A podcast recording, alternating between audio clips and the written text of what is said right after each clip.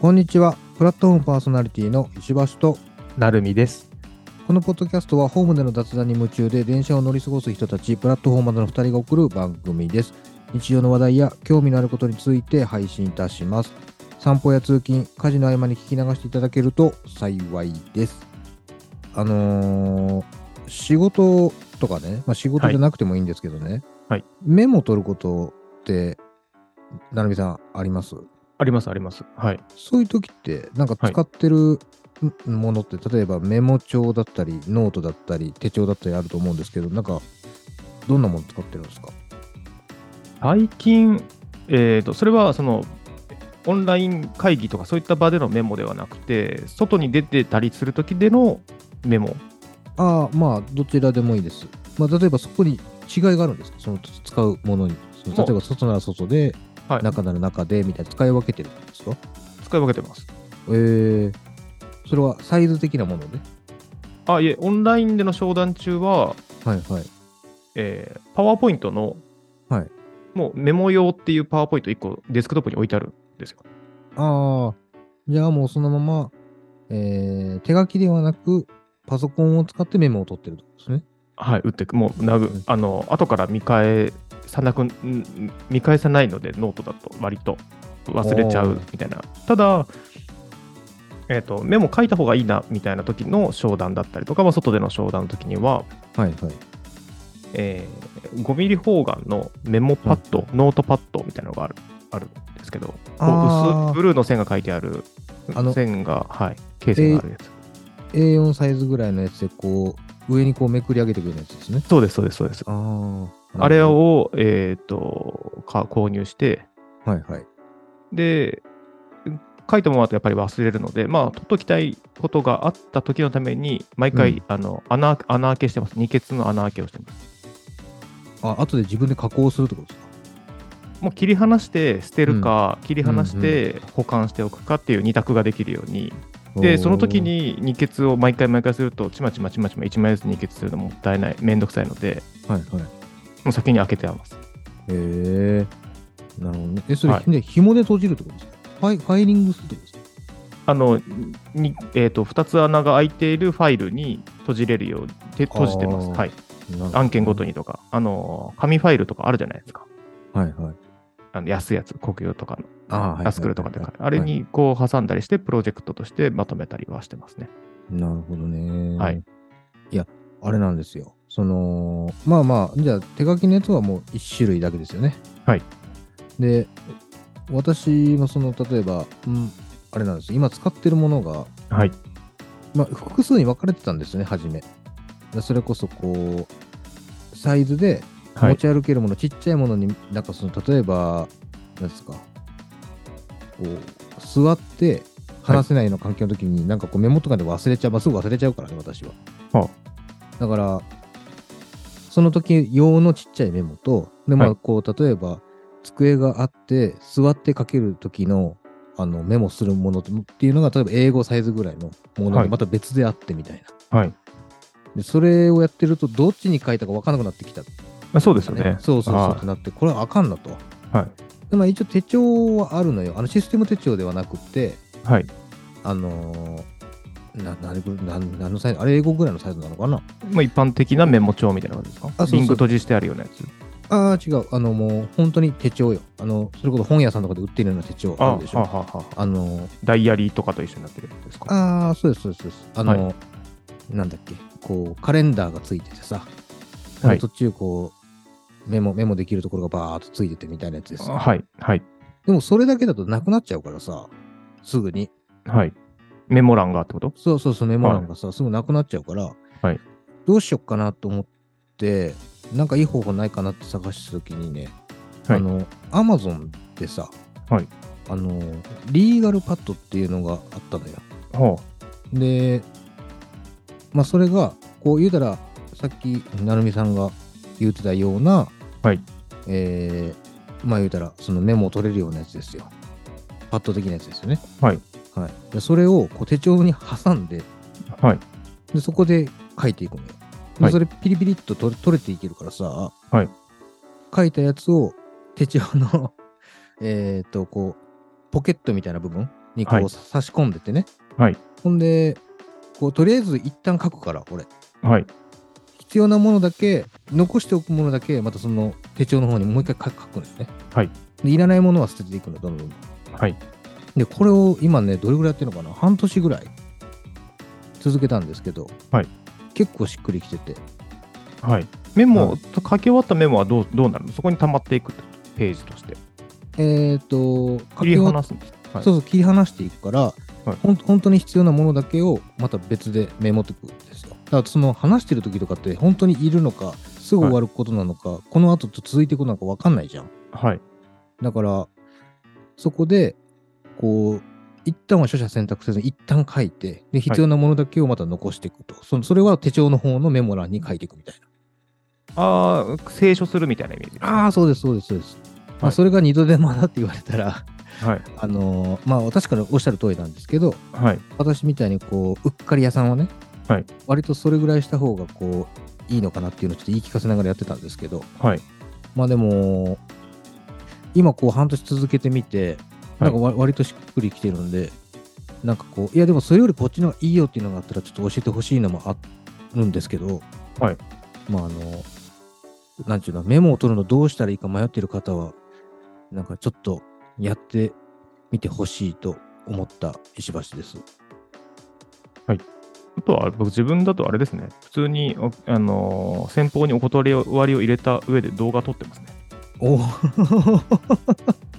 ああなのでそれもねかん考えたんよあのそれこそど動画じゃなくてもねそれそれこそあれじゃんそスマホのこの録音機能はね確かにねまあでもそれを聞き流しながらもう一回なこうやっていくのもなかなかだなとも思ったんですけどねまあでもどう動画だとその図図だったりとかその光景だったりとか写真とともにこうここがどれくらいのサイズですとかうんどどういった設備がありますみたいなの補足とともにだしあと、はい場合によってはなんですかアプアプリとかそういったスラックだったりのツールだとん勝手に書き起こしてくれたりもするじゃないですか、おお文字起こししてくれたりするので、うんうん、えそれってはあれふ俯瞰して撮ってんのその自分目線で撮ってんのどういうこと自撮りするってことを一緒にみんお客さんと一緒にイエーイって言っていやいや、じゃあ それってあれ、その、商談してるところの、その、どう、どうぞっていうの、三三脚みたいなの置くのいやいや商談をしながら、うあんこれちょっと覚えておきたいんで、メモ代わりに写真と、もしくは動画撮ってもいいですかって言って、その場面場面だけ撮るんです別にずっと流しっぱなしじゃなくて、うん、なるほど、なるほど。そうしないともう後から追えなくなるじゃないですか、あ、そうそう。ずっと長回しだと。はいそう、すごい量になるそうと思って。あ、その、要所要所で取っとくってことね。はい、なるほど、なるほど。ああ、それはありかもしれないな。で、それを書き起こすだったら、えっとうん1.5デマぐらいじゃないですか、まあまあ。き自分がな、殴り書きで書いた記憶をたどって清書するよりかは早いというか、うんああ、イメージも湧きやすいとね。は確かにね。い、で、まあ、資料に落とすんだったら、そこからキャプチャーしたものを資料に貼れ貼ればいいわけだし、それこそさっきのそのパワポのメモだったら、めパワキャプチャーしてパワポにペタって貼るだけになるので、ああ、なるほどね指。示が出しやすいみたいな。確かにね。で、プラスアルファで、まあ、あれだね、写真なり動画なりっていうのを付け付け足して、自分もちょっと活用してみようと思いますよ、そしたら。まあ、ぜひやってみてください。うんまあ、お客さんが、ね、嫌な思いしない程度で、みたいいやな、ー相手がそうね、嫌にならないようなやり方ではありますけどね。まあ、そうよね。だなんか、はこう結局、こう、あれじゃん、もうその、これが確証ですみたいになっちゃうとさ、なんか雰囲気嫌な感じになっちゃうもんね。そこそこがだ、自分が忘れないようにやるんですっていうところをちゃんと伝えなきゃいけないな。うん、まあ、確証にならないからね、それって。あんまり。そううなのん、音声も含めて。あそう。うん。まあ、言いましたよね、はいぐらいだだけど、じゃあ、うんえーと、その後だってその5分後にさ、いや、やっぱあれ違いますよね、えそうですよねっていうのが切られてる可能性もあるわけじゃん。ああ、そういうことか。はいあ確かにそう言われやすいですね。お前な。まあまあ、そこまでだお客さんとの関係性をまず築くことですね。そうですね。はい。はい、自分はですね、あの緊張したっていう話なんですけど、緊張しま、緊張しいですか、石橋さん。まあまあしますよ。まあまあ、そうじ状況、うん、まあでも、緊張することが悪いとは思ってないけどね、むしろ俺はしといた方がいいと思ってるタイプだけど。はいはい。うん。えーと、それがですね、先日、えーえーと会場500人ぐらいのキャパなのかな、じゃあ300人ぐらいのキャパなのかな、まあ、椅子座席自体は200席あるっていうところの、はいはい200人の前で、あはいはのいちょっとスピーカーとして講演してきたんですけど、はいはい。えーこ今期の自分の仕事としの中で、えーとうん一番最初の講演会みたいな、その出役としてっていう感じで行ってきたんですけど、はいはい。まあ、リアルな場面でスポットライト浴びて、うん。えー200人の相手を前に喋ると緊張しますね。まあ、そらするでしょうね。はうん。いで、いつもだったら、まあ、あのその会場でもその当時言うお話をしたんですけれど、オンラインの商談とか、オンラインのその場面でのスピーカーはもう平気なんですよ。ああ、え、それは向こうが見えないかな向こうが見えてても、まあ、むしろそのこういった表情だなっていうのを計算しながらお話ができたりぐらいな感じなんですけど、うん。もっと言うとセリフだったりとか台本等々なくてもうん。スライド見ながら自分が思っていることみたいなのを大体言えたりするんですがはいはい。今回ちょっと状況が違ってうん。会社の代表として行ってきますと。はいはいはい。で喋るのが、まあ、ちょっとその自分の専門分野とはちょっと違うけどちょっとかすってるぐらいの、まあ、うんにわかな部分ですよあと。あ、はいはいはい。ただまああのやっていただけるとありがたいですっていう話でまあそ先方お客様との関係性もあったので行ってきましたよと。はい。でなので専門会っていうところもあって自分がととた慣れてないところもあったんで結構台本を作り込んでったんですよおおなるほど。その当時に喋る用のね、うんうん。そしたら当日行って、えー、と現地を確認したら、うん。えー、とスライドがパンって出ますと,、えー、とスクリーンにねうん。そのスクリーンに出たものと同じスライドが目の前のその、まあ、モニターというか足元のにある大きいモニターにも出ますので、はい。まあ、それ見ながらお話ししていただければ大丈夫ですって言われたんですよ。おおなるほど。台本読めないですね、これって言ったら、あ台本必要であればあの、もう1台モニターあるんで、そちらに移しますけどって言われたんですけど、うん。それはそれで、であのなんか、その操作がめんどくさそうだから、やめときますって、はい。でもう本当、メモ、もう本当にメモ程度に、うん PC をだ、えー、と演題ステージの上の演題に置いて、そのそこに、まあ、あの台本、軽めの台本を載せて、はいはい。でそれを見ながらしゃ見ながら喋ろうかなというふうに思ったんですけど、はい。えー自分の前にお一人講演者の方がいて、うん。時間が、えー私の講演とその方の講演で、先にその方のこう A さんの講演が14時からですと。はいはい。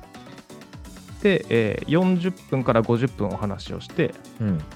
で、3時、15時になったら、うん。えー、成美さんの出番ですと。はいはい。で、えーその後四えー、成美さんにお渡しするお時間40分ですと。だから、さん15時40分には終わって、うん。でその後のお話をしていただいて、あそのお話またその別の方のお話があって、まあ、ゆうん16時、4時ぐらいに終わりますよって言われてたんですよ。うん。そしたら A さんの講演が15時20分まであったんですよ。めっちゃ長いね。よく喋る なぁ。めちゃめちゃ喋ってて、で、その事務局側というか、運営側の人に聞いたら、まあまあ、あの押すのは全然大丈夫なんですけれども、成美さん40分喋ってもらえば大丈夫ですっていう話をしてて、でもうその時点で自分は勝手に、まあ16えー午後4時までのリミットなんだな、それを守らなければいけないんだなと思って。うん。だから時間を調整しなければいけない。は自分が喋るの。い。うん。で、大体スライド30スライドぐらい作っておいたので、うん。 20から30スライドでまあ1分から2分ぐらい喋れば、まあ40分で収まるよなっていう計算でいたんですけど、うん。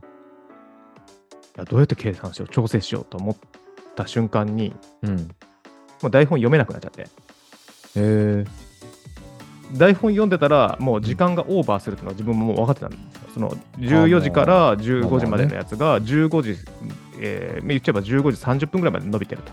うん残り自分は40分の手持ちって言われたけど、大体30分ぐらいで終わらないと運営の方々にも申し訳ないかなみたいな感じの思ったりとかして、そう勝手に空気読んじゃうから、倍で喋んなきゃいけなくなるもんね。30分そうですそうですはいで、心の余裕がないまま、こう200人のリアルな聴衆の場でっていうところでうん。話をして、かつうんマイクが、うん。えー置き型マイクじゃなくて、手元でハンドマイクで喋ってくださいと。ああ、はいはい。で、左手にハンドマイク。で、はい右手にあの、うんパワーポイントのスライドするもの。はいはい。で、さらに手元でエンターを押しながら自分の台本を読み上げるみたいな、すごい器用なことしなきゃいけなくなっちゃった。うん。すごいね。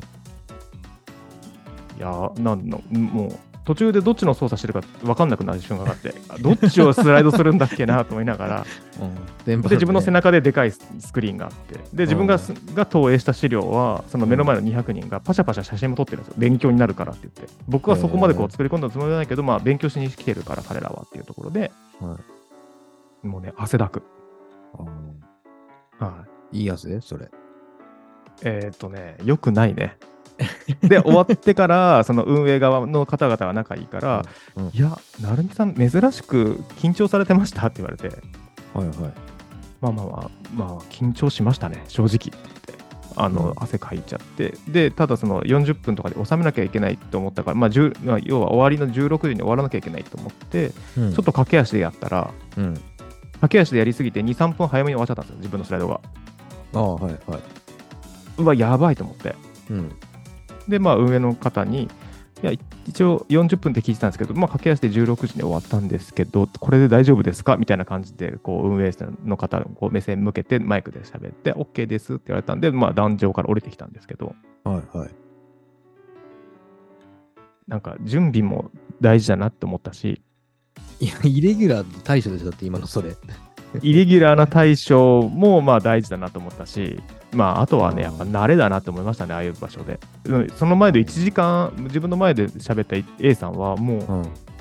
えー、とその道のプロではないけど、もう、えー、とずーっと喋れますみたいな、このことに関してはみたいな、それぐらい長年やってきたんで、この題材でみたいな感じの話だったので、うん。あのお客さんいじりというか、聴衆の方ををうまく乗せるのもうまいし、うん。いやー、すごいなと思って、勉強になったと思って、まあ、うん。今後ももうそういった場にはちょこちょこ出れるといいなっていうふうに思っていますので、何かそういった外に出る、表に出る場、あおしゃべり、緊張する場みたいなところにですね、うん。あのがあればですね、ぜひ声をかけていただきたいならいいですっていうところですね。どういうこと緊張させてほしいってこと全然もうこれはね、慣れだよ と思って、どんどんどんどんそういったものに出ていきたいので、なんかそういった場があればですね、ぜひお呼びいただきたいというなるみでございます。へえ。なるほど。はい。でもそんなに慣れてるんだったら時間通りちゃんと収めてほしいね。ちょっと A さん。 A さんは、あの、うん 1, 1時間半って言われたと思ってたんですって。そうなんや。はい。なるほど。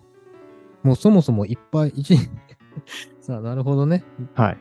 1時間ではなくて、まあ1時間半だと思っていたので、フルフルで喋って大丈夫ですよねみたいな感じで、うんうん事務局側を見たら、もうすでに押してますみたいな感じのリアクションが返ってきて、あ、すいませんでしたって言って降りてきたっていう感じだったんで、あ、そうなんだ。はい。なるほど。すごいな。そんなに山ほど喋ることねえわ。いや、でもすごいなと思います話せる人すごいよねね。。はい。と思うわ。まあ、プロじゃないんですよ。しかもその人は人事とか接客接遇の研修なんで人事部の方なんですけど、ただまあ採用面接だったりとか、採実は会社説明会とかで、あのスピーカーとして話す方で、うん。さらにその日は午後のあの14時からのセミナーとかそういった講演だったんですけど、その方、午前中にほぼほぼ同じこう内容を1本終わらせてから来たって言ってたんで、へえ。すごいね。いやはや、出役っていう、まあ、出役うーをされる役割を担われてる方ってすごいなというふうに思いながうーん。ら、はいまあ、私もね、会社の代表として勝手に言ってますんで、また誰からも評価されないような出役をやってきましたけどね、社内では。何やってんだあいつって思いながあ、そうなのら。はい え、勝手にやってたの勝手にやってるわけじゃないでしょあちゃんとオファーをいただいてね、あのでしギャラも交通費もいただいて、ょはい。はい、じゃないです喋ってきましたけどね。絶対俺向いてないからですね。向いてないでしょうね。うん、できるしないな。まあまあ、それも慣れですよ。いや、慣れ、慣れ、慣れなのかな。まあまあ、得て増えて、どなんか練習してなんとかっていうのは多分あると思う。だからあれよ、あのーだ覚えてやるのは、まあ、はいそんなに別に苦手じゃないです。それこそね、劇団みたいなことちょろっとやったことあるから、はいだからその、なんていうの台本読んで、はい流れ、セリフも覚えてみたいなとかね、うんうん。その演奏するときに、例えば1時間やりますというときに、ね、その曲だの、なんだのっていうのは覚えてるわけで、まあ、ただ、じゃあ、フリーでやってくださいって言われたらね、うん、また別の話になる気するからね。そうですよね。うん、だから慣れ慣れてできる人もいるしず一生慣れない人もいるような気がするよ、うんうん、俺はそっちだな一生慣れない気がするな人前で話したりというか、そういうことですか。あだからんなんていうの作り込んだものを練習してやることはできると思うでも、はいはいはい。その場でじゃあ全部ゼロからだって目の前にお題だけバーンって出て1時間これで、今喋ってくださいって言われたら無理だねうんうんうん。うん、そういうのは多分できないね。それはでも演奏でもそうだ、俺。ああ。うん。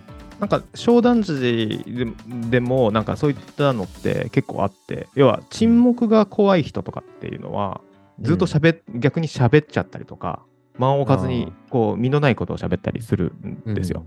まあ、僕もや,、やりがちなんですけどうん。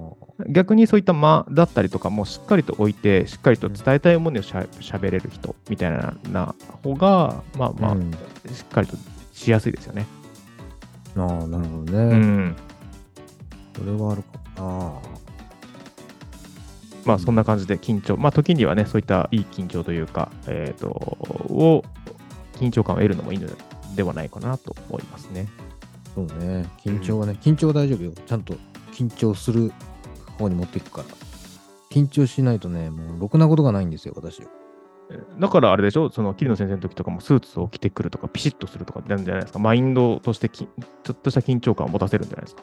ああ、でもそれはあると思います。うんもうあれはでも翌日の自分の失態を恐れて、 はいはい はまああの着てきたのが半分ですね。い。ではい、はあとあとでもそのおっしゃる通り自分に緊張感を持たせて、うんだからそのなんていうのそそのうんなんていうかなまあ遠足だとか言ってましたけどね言ってましたけど、でもやっぱりそのた単純にこう遊んでるだけじゃないやりたいことをやるっていう自分へのそのスタンスっていうのもた確かにああるね、はいはいはい。うん、しっかりやろうしっかり楽しもうっていう意うん気込みの表れでは確かにあったかもしれませんね、まあでもはいお弁当美味しかったな。お弁当お弁当で出た出たんですけど。ああ、さっきの美味しいおそ弁当のスピーチの時の話。あそうですね。だからお弁当美味しいなと思ってるうちはまだ全然緊張してないんだなと思いましたね。まあ、 だから緊張も度合いによると思うよ。ただ、ガッチガチになって味しねえとかになってたら、はその緊張は良くないと思いますよね。うん。確かに確かに。まあ、ほどほどよくというか、はいはい。い、そのその間をうまくコントロールできる人はすごい。でも、あれだな、そういうって、こう、プレゼンする人でもそうですけど、はいその、あるやん。あのなんだっけテッドとかでもあるやん。あの台本とか見ずにさ、はいはいはいはい。大勢の人の前でさ、まあそれは、はいあのアップルの WWDC でしたっけなんかあれあれでもそうですけど、はい。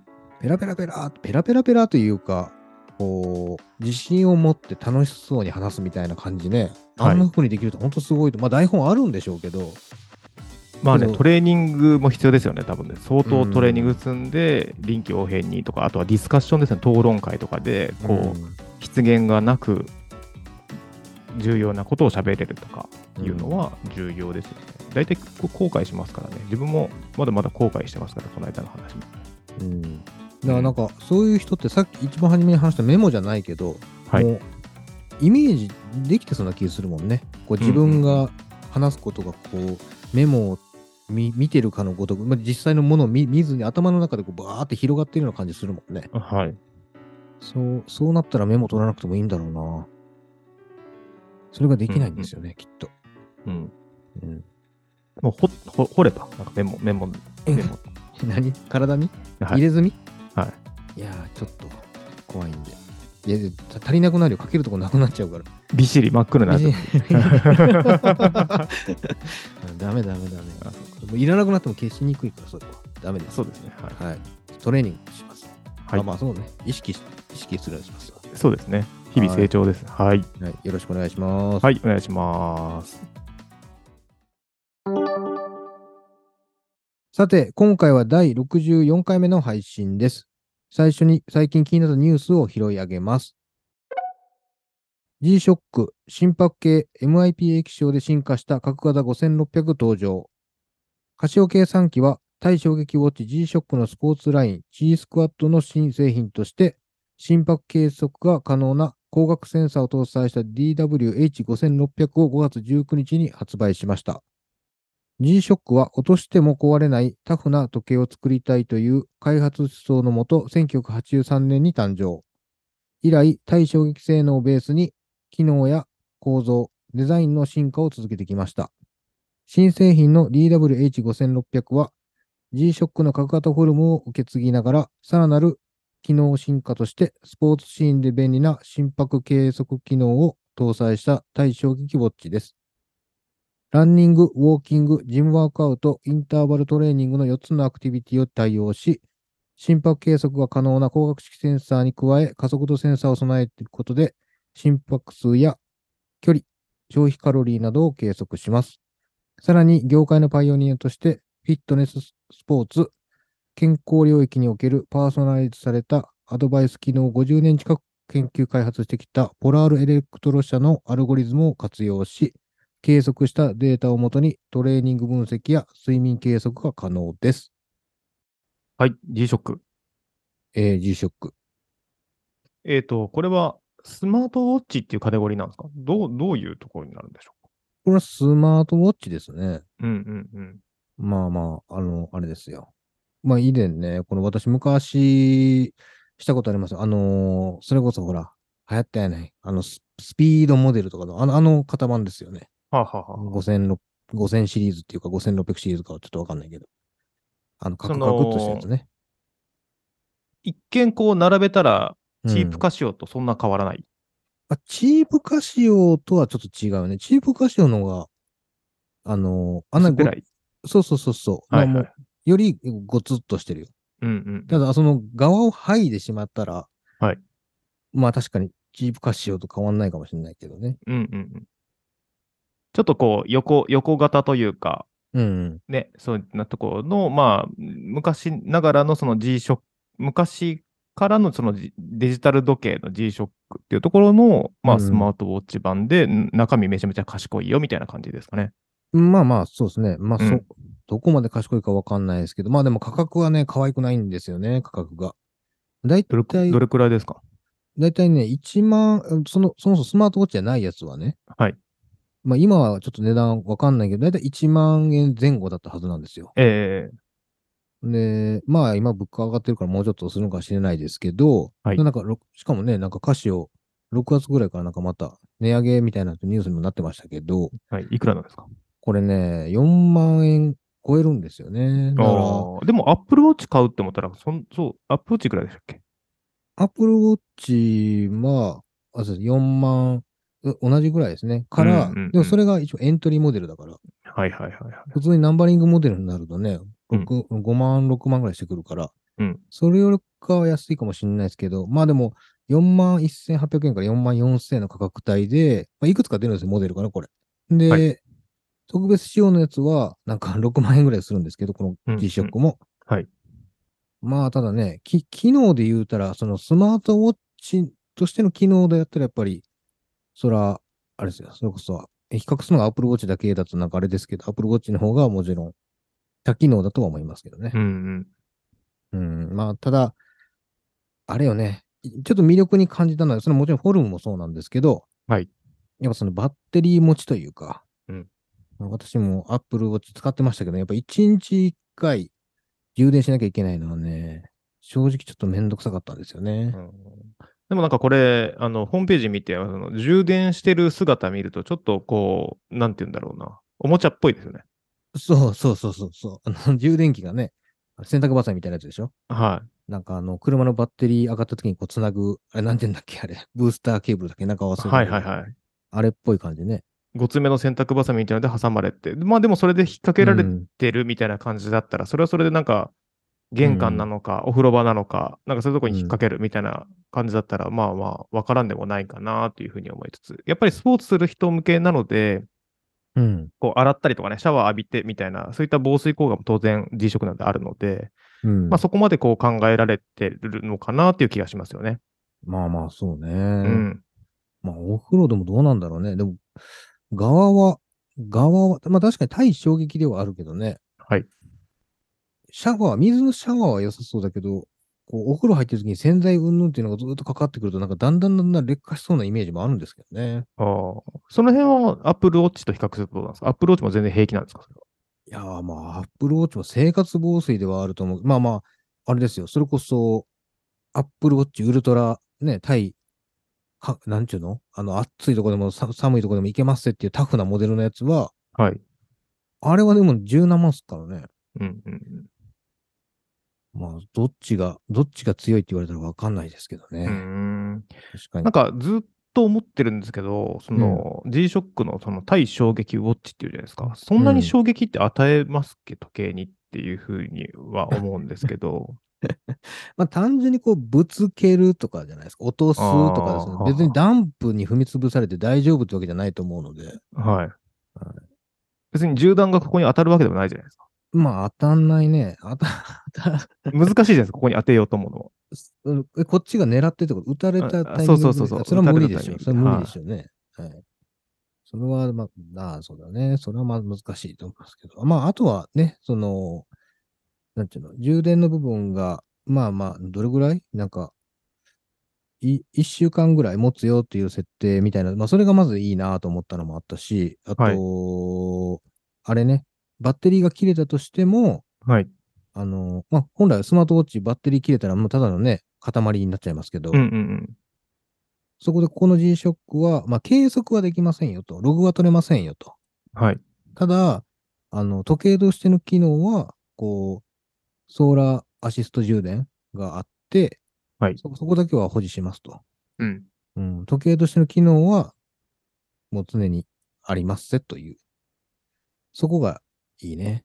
うん。まあでもなんかこう、一定層のさ、G-SHOCK 好き勢がいるじゃないですか。いやー、と思います、思います。うんはい。そ、その、その人たちに刺さる感じのデザインだとは思うんですけどね。そうですよね。うん ただ僕、その反面、こうう、ん G-SHOCK つける人は、こういうの気にせず、もっとワイルドでいてほしい。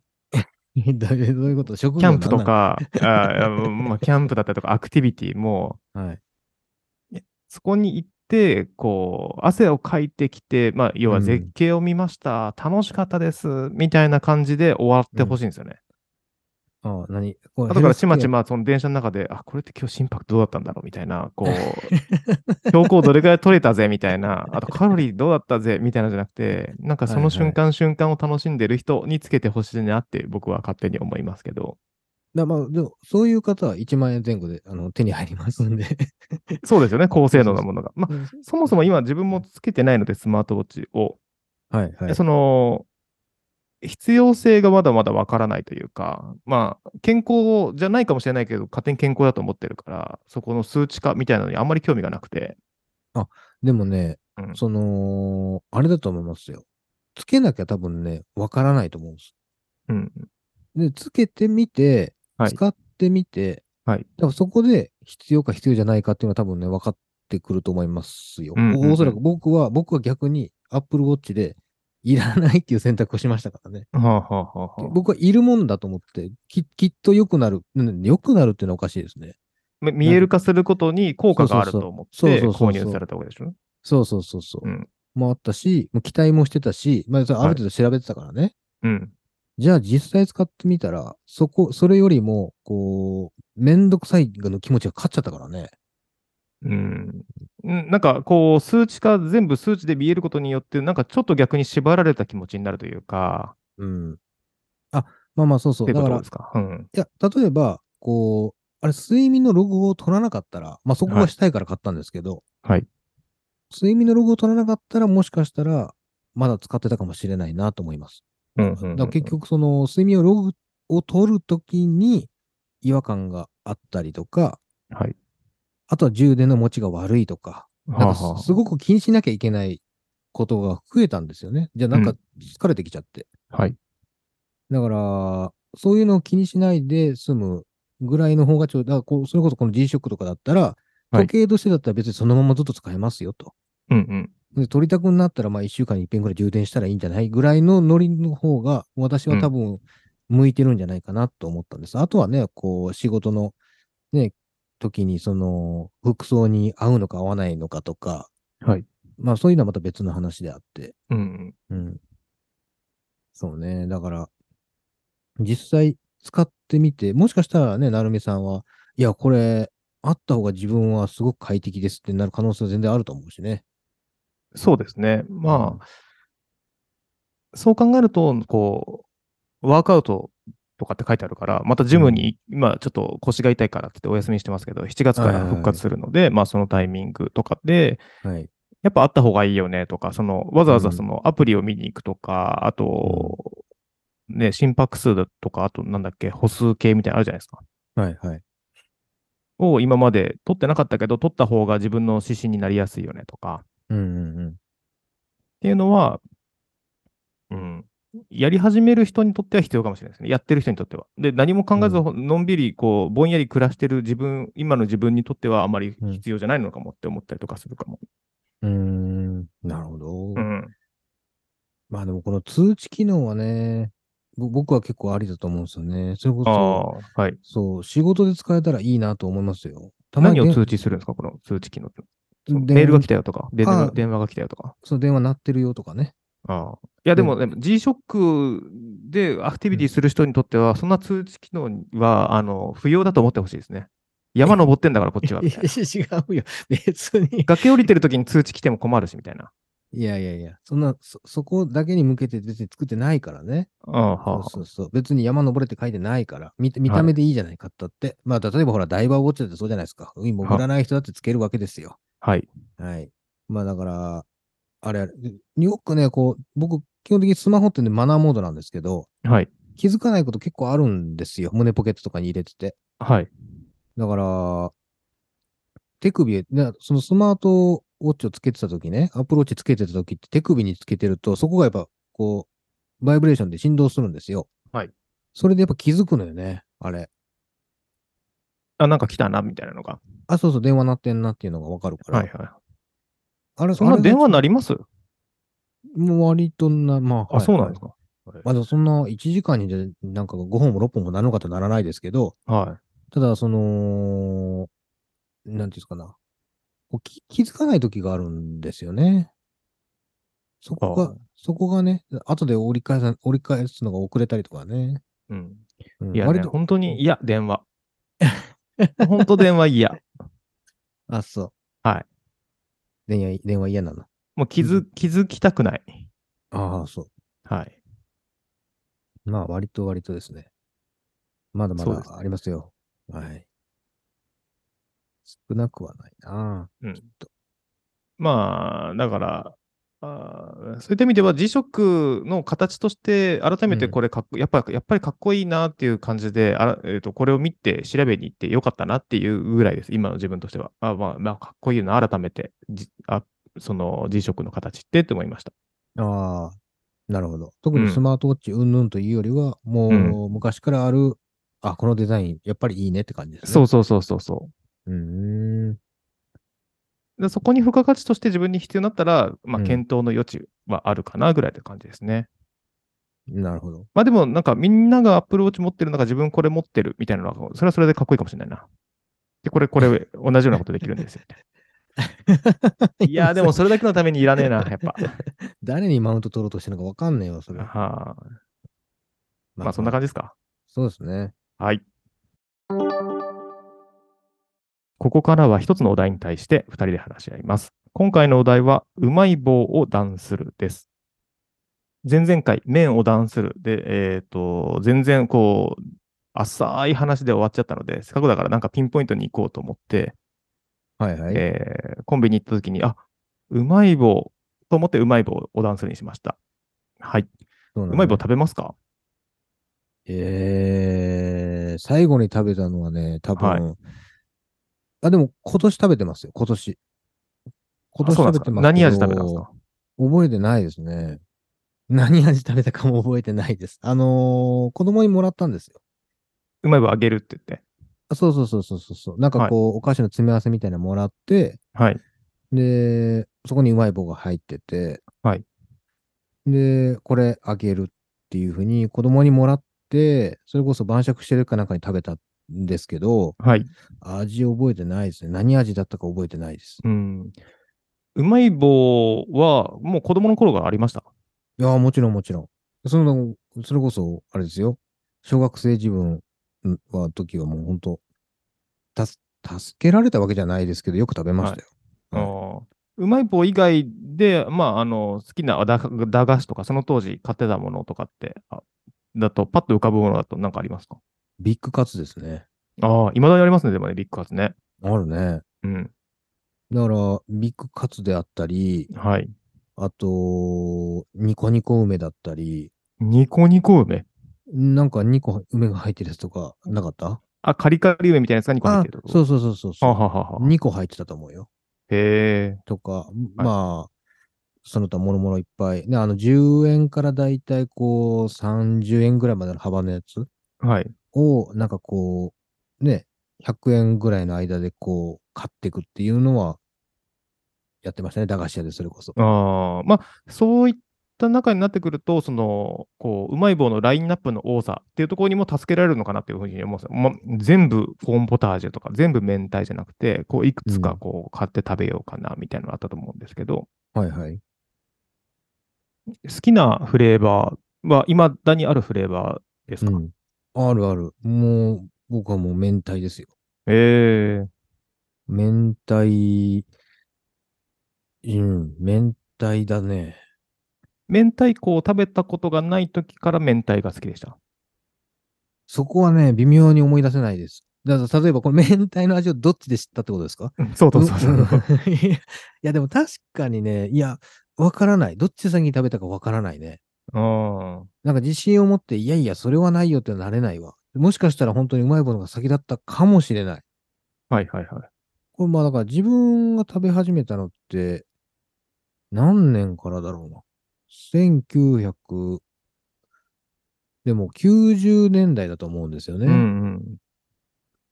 まあそのなんタかイミングだったら、明太子あったような気もするけどな。家庭の食卓に。あったかな。あと最近食べたらこんなちっちゃかったっけって思いませんおなんか多分原材料のせいなのかわかんないですけど、あの当時あんなでかく見えてた、だから袋にパンパンに入ってる気がしたうまい棒が、割とこううんゆったりサイズで、ゆったりというかもう余裕がある感じで収まってるなみたいなのをふと感じたんですけど。あ、実際どうなんだろうね。わかんうないね、ん若干あね、ーそういったその市場に応じてサイズっていうのは変わっ、まあ袋は変わらないけどっていうのはあるかもしれないなとちょっと思いますよね。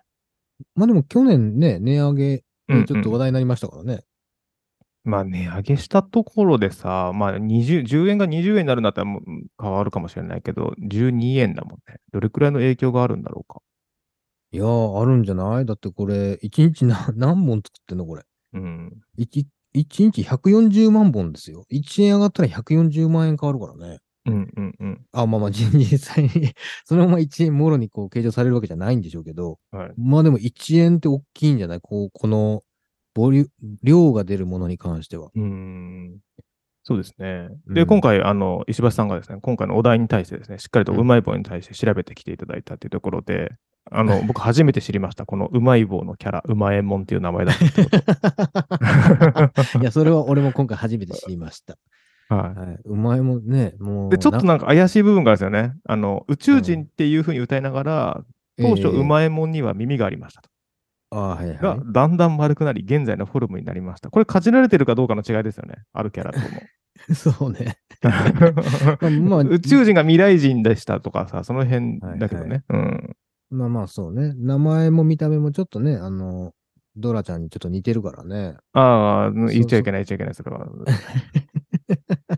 だってもう、もう言い訳のようにさ、発売当初時の男の子の髪型として一般的だった丸刈りをイメージしたのではないかと推測されています。もう、これはもう誰かが守りに入ってますね、これね。そうね。あうまえもんを守るために。うん。そうよ。守んなきゃいけないよ、それはあ。であと、うまい棒。棒になぜ穴があるのかですよね。うまい棒の穴。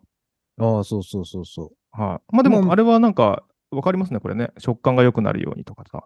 そうね。やっぱサクサク感っていうのは確かに穴が開いてる方がいいような気もするし、うんまあでもやっぱね、あのーもう一つの理由がね、こうは対い衝撃、もうさっきの G ショックじゃないですけど、うんうんうん うん。 その真ん中空洞にすることによって、ね、こう、衝撃に耐えれる。ただはいなんかこう、うまい本棒当のですか、これ。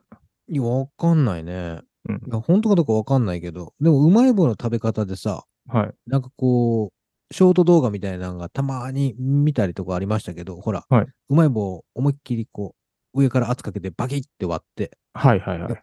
4等分になりますみたいな、ほうほうほうほみたいなのあったけど、あ、これはでも、それは確かにでもこう、真ん中に穴開いてるからこそできるんだろうな、というね、うんうんうん埋まってたら多分、ただべちゃっとこう、なるだけだけど、う。うん。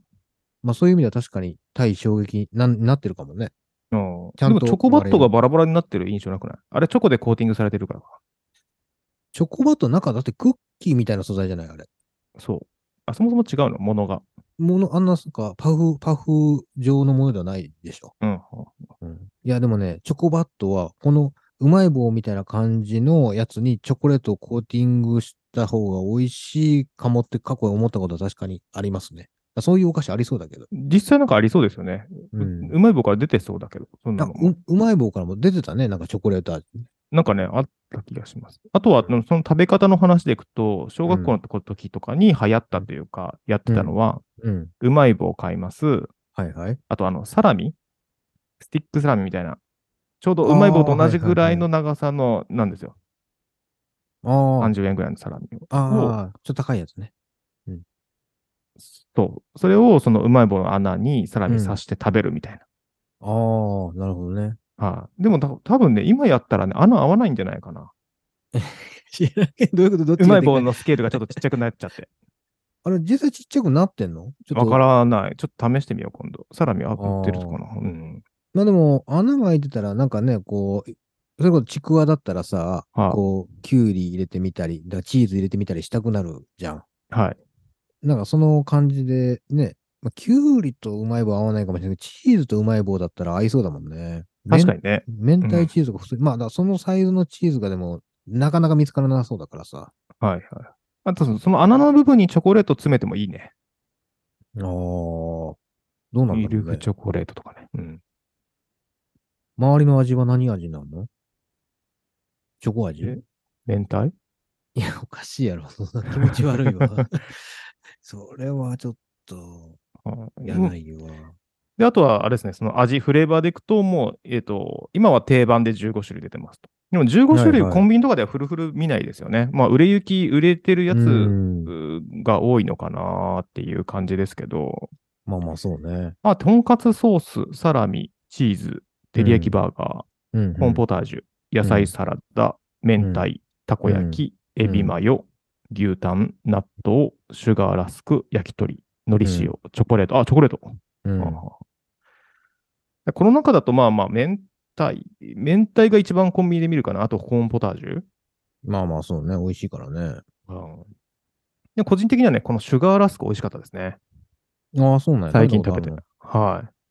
え。あとは、僕的には、えっ、とね、サラミが好きだと思ってたんですけど、はいはい。でも野菜サラダって書いてあって、もしかしたら僕はサラダが好きなのかもって、どっちかわかんない、今。今わかん食ない。べ比べないとわかんない。うん、どっちだっけなと思って。ああ、なるほどね。そう。で、なんか大阪だっけな、なんかこう、うまい棒のコンセプトストアみたいな公式ショップみたいなのがあるんですよね。グッズだったりとか、そういうのが売ってるとかね。あ大阪に大阪だったと思う、確か。ええ、そんなの初めて聞いたな。あんのかな。え、でも大阪の会社じゃないよね。前部。違うと思う。ねか北関東とかそっち側の方じゃなかったっけねえ、ヤオキンね。うん。うんそうそうあとは今、あれですね、ビジネス寄りのところでいくと、オリジナルうまい棒も作りますね。その中身の味じゃなくて、そのパッケージがオリジナルですね。うん。うんうん。そうね。あ、本当だ、書いてる。通天閣近くにうまい棒ショップ、日本で唯一うまい棒公式専門店だって。そうそうそう。本当だ。公式だけど別にヤオキンがやってるわけじゃなかった気がするな。とか、ライセンスを、で、なんかやってた気がするけあ、そうなの。ど。うん。通天閣なんだ、しかも。えー、なるほどね。まあ、でもせっかくだから。あ、そうそう。あと、うまえもんとうまみちゃんがいるんだよね、キャラね。 もうドラミちゃんじゃん。あ、言っちゃった。いやいや、うまみちゃ ん。うまみちゃんでも全然あれよ。見た目普通の女の子みたいな見た目だからね。あ、そうなんですか。そうそう。なんか、うまい棒感ないです。うーん。うん。うまい棒、あとなんか、ちょっとリッチなうまい棒もありましたよね。こう、うんその出てましたよね。うん。あるうね。んなんかうまい棒、自分としてはうまい棒の思い出は何かしら、その、こう、問屋さんに行って、うん。こう大人買いして買ってくるみたいな。ほパラパラとじゃなくて、う。うんうんこう、んな何本入りだ ?30 本入りかなんかで、まあ30本入りでも300円なんですよ。まあ、あんなものは、うんうん彼らはね。うんだからそういうのをいろんなフレーバー買ってきて、みんなで分け,、分け合うみたいな、こう、お祭りだったりとか、まあ、お祭りとか、まあ、社内のイベントもそうだし、懇親会とかで渡すみたいなのは結構やってたかなっていうふうに思いますね。うん。うーん。エビマヨ味食べてみたいないや、まあでもそうなんですよ。なんかね、実際調べてみて、そんなに味あんのっていうふうに思ってて、あちはいなみになんかこう、1979年にね、こう出たらしいんですけど、マイボって。はい。初めに出たのはサラミとソースとカレーやったみたいなんですよ。カレーうんうんうん。うん、そうそう。まあ、この辺もね、だた食べたことあるよ。確かにサラミ味もソース味も、カレー味はちょっと覚えてないけど、うんうん。まあ、後的にね、もう明太子ばっかり食べてたんで、だだからしかもあれなのよ。多分、うまい棒って、はいメインでうまい棒買うんじゃなくって、うんこう残り10円、20円あるっていうタイミングで手を出すのよね。自分のイメージとしてあは。あ、はあはあ。先にまず選ぶのとしてうまい棒ではないってことね。そう、ビッグ数だからね。はいはいはい。ビッグカツだからね。うん。 そうね。だから、なんていうの、こう、10円っていう価格帯がこうす、隙間に入ってきてくれるというか、はい。で、さらに美味しいっていうね。だあ、そうう、んうんベビースターラーメンとかもあったじゃない。そうですね。いまだに食べますよ、僕、エビビスターラーメンとか。ああ、そう。うん。全然食べないな。だ基本的にあんまりね、それこそあれよ、こう、自分の中でこう、旬みたいなのがああるやん。ポテはトいチップス、今これ美味しいね、言うてるとか、ああいうのがないとね、あんまり食べないから。うん、あでもちょっとうまい棒ね、せっかくだからちょっと、でスーパーとかでもまとめ売りしてるじゃない、なんか。そうですね。う。うんん。まあ、その味いっぱいごちゃ混ぜバージョンとか、なんか単体でね、こう、何何十本バージョンみたいなね。はいはそれちょっとか買おうかな。い。で今、こう、歴代うまい棒まとめとかのページをみ僕も見てるんですけど、うん。石橋さんが送ってくれたですね。じゃあ、はいはいご自身で、じゃあ、企画開発していいよって言われたら、うまい棒何味を企画しますか、あ、味はい。なコロッケそばかな。どうやって証言するの それ。コロッケそば。いやいや、でももうああれだと思うよ。あのーえ お出汁の味するのそうそうそう、コロッケとはいお出汁の味がする。はははでもこれってさ、はいああれじゃないこう、どう再現するかって、まあまあ、明太子味っていう文字を見た上で食べるから多分明太子味でなわけであって、はい目隠しされて食べたら多分味ってボケるのよね。ボケるっていうか、正確、的確に多分当てにいけないと思うのよ。はいはい。こう基本的に何でもかんでも。うん。それこそ納豆味とか、絶対多分分かんないと思うんですよね。うんうんだから、まあ、コロッケそばっぽい味ですよ。うん。うんでも、パッケージにコロッケそばって書いてあったら、それっぽいかもってちょっと思うから、きっと。パッケージにコロッケそば。まあまあ、単シンプルに、その、うま、うまみちゃんじゃなくて、なんだっけ。うまおくん。うまいもんうまいもんが、なんかこう、食べてる雰囲気が、なんか、こう、絵になりそうですね。そうね。品川の駅でね。うんうん。品川じゃなくてもいいけど。駅の立ち食いそばでね。はうん。いいいと思なんか自分企画して、もうなんかもう、もう企画は出てそうだなって思うのだといくつかあって、う。はいはい。一つは、もうこれはね、推したいんだけど、うん。担々麺味。ああ。まだね、麻婆味とかあったけど、なんかそれ以外はそういうのはなかったから、うん。担々麺味ありそうだね。まあそうね。担々も麻婆も違い分かんなそうだけどうね。んあと、コラボがしやすそうだなと思うのは、うん。岩下の新生姜味。もしくは紅生姜味。ああ。なるほど、ね。しかも美味しそうじゃないちょっと。紅生姜系のスナックか。美味しいかな。まあまあ。そうね。そう。あと最後にもしやれるんだったら、うんオムライス味。うんうん。ケチャップフレーバーとこう2層ぐらいになってて、内側ケチャップ、うん。う外側卵みたいな。コンポタ的な。ーん。まあ、コストかけすぎだな。難しいだな。いや、 まあまあまあ。オムライス味ね。でオムライス味って言っても、でも、オムライスって何の味なのケチャップじゃないケチャップなんだ。うん。俺はバターなんだよな。バターのイメージ強いんだじゃあ、バター味でよくない、ゃあ。ああ、そうね。バター味ね。いいかもね。うんバターライス味とかね。あちょっとバターにあとそ醤の油垂らした感じね。おつまみとかで食べたいうまい棒でいくと山椒味だね。ああ、なるほど、なるほど。山椒味とか、そっち系かな。胡椒味とかそうそうそ。うん。いいうね。いろんまなスパイスでこう展開していただきたいな。あ、でも胡椒味とソース味近しいよね、多分絶対。ソース味と胡椒、ああ、風味として。うん、多分後味めちゃめちゃ近いような気がするわ。うん。あの、たこ焼き味とかのさ、こうう、んベタっとした感じのフォルムが苦手なんですよ。あれ、こう、歯に、たこ焼き味食べたことあります多分あると思うよ。なんかね、こう、おたふくソースというような、それでお好みソースみたいなのが、こう、ペカッとこうコーティング軽くされてるんですけど、うん。それはあの苦手なんですよ。あそうなの、食感としてね。食感というか、まあ食まあ。え、食感変わってんソのース舐めてる感じがしてするんですね、あれ。こいや、ソース舐めてる感じで合ってると思うよ。う、うん。そうそうそう。だから、チョコレートとかコーティングされてるのと同じような感じで、ソースがかんなんとなくこう、コーティングされてる感じというか。うーん。でもなんか、この牛タン味ってさ、うん。レモンじゃないこれ多分。ネックは。きっと。タン、タンシ、牛タン塩のレモン味もちょっと出してんだよ、ききっと。あ牛のフレーバーねに。。うん。うーん。ちょっと食べてみたいけどね。うん。納豆味ってどんな味なんですかね納豆の味ってな、どんな味僕もうね、お出汁の味しかしないんですよ、いつも。なんで納豆。納豆まんまあーで食べない。納豆味。うわ、きつそうだな。まあまあまあ、た食べてみないと分かんないでしょうね。うん実際ね。だからそれこそ、まあ、食べながらね、どうのこうのって言ってたら、まあまあ面白そうですけどね。じゃあ。あ、うん。じゃあどっかでこれはもううまい棒パーティーでもしますあか。あ、まあいいけど、でも これ、音声のみで映像うんなし、なしでそう、あとはもう食感を皆さんに楽しんでいただくっていう。ああ、おじさんのはい、あ。これ、あの、うまい棒パーティーぜひ参加したいという方いらっしゃったら、あの手を挙げていただければどこどこでやんのコラボで、コラボ収録で、うま い棒、みんなで持ち寄っいやいやいて。もういや、おじさんの咀嚼音はちょっときついから嫌だな。まあ、咀嚼音だけ切り取って出せばいいんじゃないだ誰が食べてるか分かんない から。まもうカまバー YouTube とかでさ、カバー絵だけこう、可愛らしい女の子にしといてさ、もうあとはもうひたすら食べるみたいまあまあでも、ね、これで15種あるんでしょ今現行でね。な。はい。最大何本食べれんだろうねうまい棒。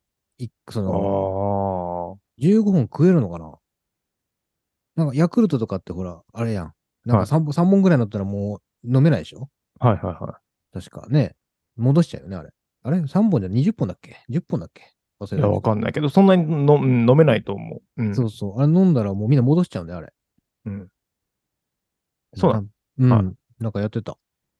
えー、だから、うまい棒、3本まあ15本、まあ無理し、四無理っていう四か本、かな、まあ試してみたいね。15本食べれるかっていうのもね。うん。しっかりと太りそうだけどね。まあわかんない。カロリーどれぐらいなのかちょっと計算してないですけど。あと、あ、そうだな。あとは、その、うまい棒の、まあ、味じゃなくて、うん。次の展開、まあ、もう完全にお酒のあてとして考えたときに、はいはい。えー、片揚げうまい棒。片揚げポポテトみたいな、こう、ちょっとさ、今、ポテトチップスとかでも、こう、食感が固めのやつとかであったりするじゃないですか。あありますね。私好きですよ、あれ。で、うまい棒も、僕思い返したら、ちょっと、なんちょっとしけったうまい棒も嫌いじゃないなと思った。こう、いはいい。固めのやつね。うん。サクサクじゃないやつね。そうーんう。それ出してほしいかもしれない。あ、これはいい、いい、いい案ですね、これは。あれでもさ、うまい棒ってさ、はいあのーあの形状であるがゆえに、まあ、はい例えばその外で食べるのに適してたり、まあこぼれるけどね、はいはいはい。とかっていうので、まあ親しみあるじゃないですか。ただ、はい。実際家で食べるときって、あのサイズって少し食べにくいな、ちょちょっと思わないですかあれ変に大きい感じがして。うんああ、家で食べないな。うん、まあお菓子としてね。だからそ例えうばんポテトチップスとか、ああいうのと比較するときに、うまい棒って大きいんですよ。で、はいはいうまい棒。ちょっとなんか輪切り、あ、カールぐらいがいいってことじゃん。ああ、そうそう。ほんで、あるじゃん。なんか、実際輪切りみたいな、うんうんうまい棒。あれはあれコーンスナックみたいですねそう、はいあれはあれででもね、理にかなってると思いきや、でも違うんですよね。なんか、なんでだろうね、あの感覚。うん。まやあっでもぱり、あの、あのいくらかかる形、サイズがいいのかな。カール、固めのカールが出てくれたらいいのか、さっきの問題はもしかしたら。ああ。別にうまうまい棒ではなくってことで、今もうさ、あの、カールが売ってないじゃないですか。あの、関東では。確か。ああ、で、聞きますね。だ今も別に関西は普通に売ってるからね。だから、ヤオキンさんには、カール的なものを作ってほしいと。あ、東ではい。ああ。で、そこで食感をカールと違ったようなやつで新しくと。ちょっと固めの大人のうまい、うまいわうまい棒う。うんん。え、味は山椒ああ、なるほど。現行の味じゃないやつなんだ。まあでもそれで、え明太とか、てか、それでエビマヨ作ったらもうエビマヨだよね。まあまあね。エビじゃん。みたいな。うん。まあ、どの今、今輪切りで売ってんのは明太子以外にもあんのかね。俺明太子しか見たことないわ。コンコンポタとかありそうじゃないあんのかなうん。どうなんだろで、ちょっとそれ広げたらオニオンリングみたいになるわけでしょう。オニオンリングああ。サイズ的に。はサイサイズね。い。はい。まあ、確例かえにばね、オニオンリングはオニオンリングで売ってんのかうんまあでもそうすると。となんかたい、ね、もそもそものその、何、耐久性というか、割れにくいみたいなコンセプトからずれちゃうな。ああ、確かに。あ、なんか、うまいわっていうので売ってんだね。うまい棒じゃなくて。ああうまいわは、明太とチーズと野菜が売って、サラダが売ってるね。やっぱサラダは美味しいんだろうな。うん。チーチーズはもうカールじゃん。チーズは、うんカールじゃないです。うまいわです。まあ、ぜ ひ、ああの、の、見た目キャラメルコーンに似てるね。キャラメルコーン。ああ、キャラメルコーンありましたね。はい。の、の感じの、は真っ赤になってるやつ。まあでも確かにね、食べたことないな。これうまいわってやつ。い。でもさ、そこまでいったらさ、うん。お箸でもつまめるじゃん。いや、そうそう、そうなのよ。そうそうそう。まあでもうまい棒ってそもそもね、袋のまま食べるから手汚れないんですけどね。はあはあはあうんで、お箸でもつまめるし、フォークでもいけるなってなったら海外進出いけますね。フォークで刺してもぶ割れないみたいな。うん、海外進 出えうまい棒うまい棒。うまいわうまい棒。わまあでもうまい棒でいけそうですけどね。あーまあでも、あの、一本食べるたびにあのゴミが出るって考えるとサステナブルじゃないな。じゃあもう量り売りだ、量り売り。もうなんかこう。ばっかの まま江戸時代みたいになっちゃった。なんかこ う、う鉛筆立てみたいなのにいっぱい入ってて、こはう、なんぼいいんだ、みたいな。あ日本くれっつって言ったら、こう、紙ナプキンみたいなんで、はいっつって、チュロスみたいな感じで。ああ、いいね、チュラスみたいな。ああ、いいなう。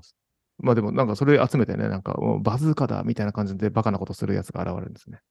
そうなの16連射砲だみたいな。う16連射うまい棒。まあいいや。どういうことその16本買うってことあ、そうそうそう。あガトリングガンみたいなやつ。あー、はいなるほどね。まあいいんじゃないそういうやんちゃな子も、そのいいよ。それぐらいでいいんだ。その平平和だから。 だから結論、僕はうまい棒の開発者になれるように頑張ります、じゃあこれから。どういうこと今からってことはい。 自分の、うん。まあ夢はでもあれですね、自分が作り、好きなうまい棒。い味味の話やでも今日食感までいっちゃったからな。食感まで追求したい。クラファンしますかこれは。 いや、知らねえよ。溜まってどうやって作るかわかんねえよ。みんなの食べたいうまい棒を作ろう、クラファン。まあでも確かにこう、まあ味もそうだし、ね、はい食感っていうところは、まあ、おもね、コストかかるんでしょうけど、おまあ面白いですよね。うん。確かに硬、硬めのやつで、硬い味だったら何が合うんだろうとか、だからむしろね、ものすごくこうシンプルな、それこそ薄塩みたいな味の方が合うかもしれないし、うんうんうん。逆にね、明太子はそこにはまらないかもしれないしとか、いろいろ、それこそね、研究して、まあいや、多分やってると思いますけどね、ここ。そうですねずーっと、はい多分研究してるんだと思うから。だからこんなにいろんな味。だって出てる味以外にも多分ね、ボツになった味も多分山ほどそっちの方がよっぽど多いだろうから。そうですね。なんか、うんこのヤオキンさんと、うん。あの、ペヤングってなんか同じ匂いしませんあ あ、はい。ああー、いろんな味どどんどん出してるってやつか。そうそうそうそうう。ん企業風土のと匂い、香りとして、こう、ああ、まあ確かにね。香ばしい感じ。うん。すごく激辛に走ってると思ったら全然違う味出したりとかするもんね、ペヤングね。そうそうそうそうそう。なんかそういうチャレンジ精神みたいなのね。うん。あの山吉製菓さんも好きですけどね、あのわさビーフ出してるところも、まあ、それと同じ香りはしますけど、そういうところをね、しっかりと応援していきたいなと。なるほど。え、カルビーはあカルビーと、うんえーカルビーと日清とかは同じ香りがする。その、僕はね。。その、まあ、あの、当然美味しいのも追うんだけど、どっちかといううとんメディア戦略頑張りますみたいな、うんああ。なるほど。はい CM ぶっ飛んでますみたいな。なるほどね。うん。まあなんかこう、ちょっと不器用だけど、チャレンジしまくってる感じの方が好きってことね。あ、そうそうそう。あの、割と B 級映画好きな人たち多いですみたいな、そういう、こう、企業風土感を勝手に感じるというか、でもなんか作るものは真面目。作る手側は真面目なんだけど、こう、割れ乗りが過ぎる時があるみたいなのがうん。嫌いじゃないあ。 むしろ好き。たはい。たた楽しいんだろうね。多分見てる、ね。ああああーあかなまとあ、思い言ってることはなんかわかりますよ。。はいはい。まあそんな感じで、まあうまい棒ですね。あの、もし作る機会があったら、まあもしくは私も作りたいなって時があったら、こう、クラファンを開いていきましょうというところです。はい。まあ、はいとりあえず私は明太子味以外をちょっと食べます。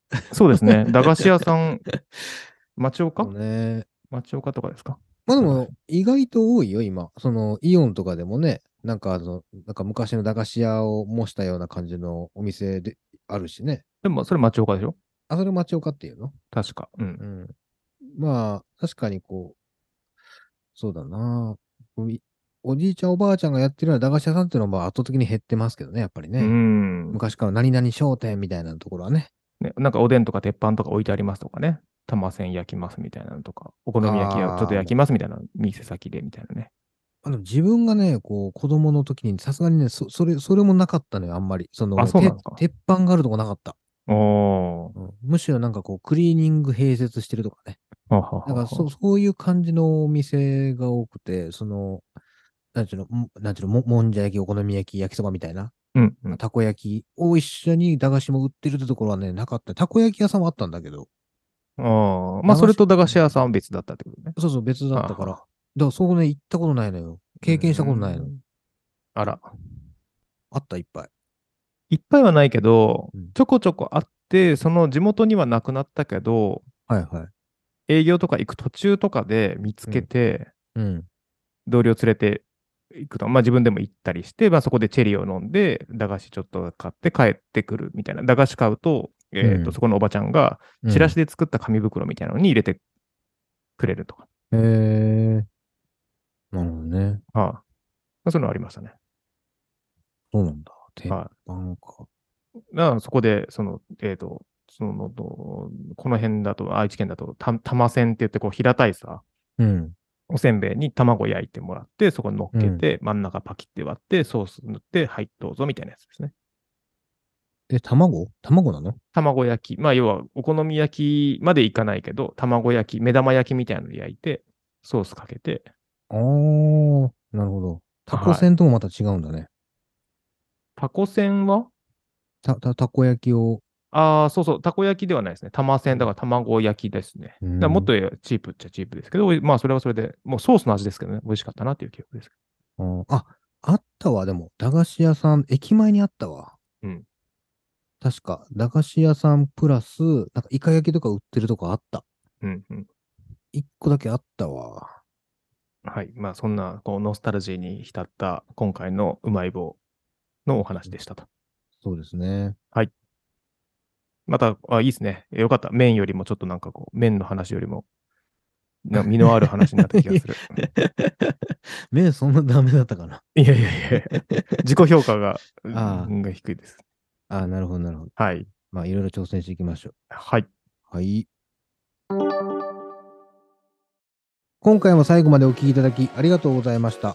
この番組は Spotify、Apple Podcast、Amazon Music、Google Podcast で配信しています。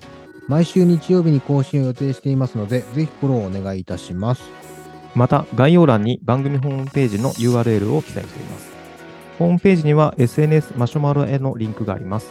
皆様からの質問、疑問、相談をプラットフォーマーズの2人がお答えしますので、ぜひお気軽にポストお願いいたします。プラットフォームお相手は石橋と、なるみでした。それでは良い1週間をお過ごしください。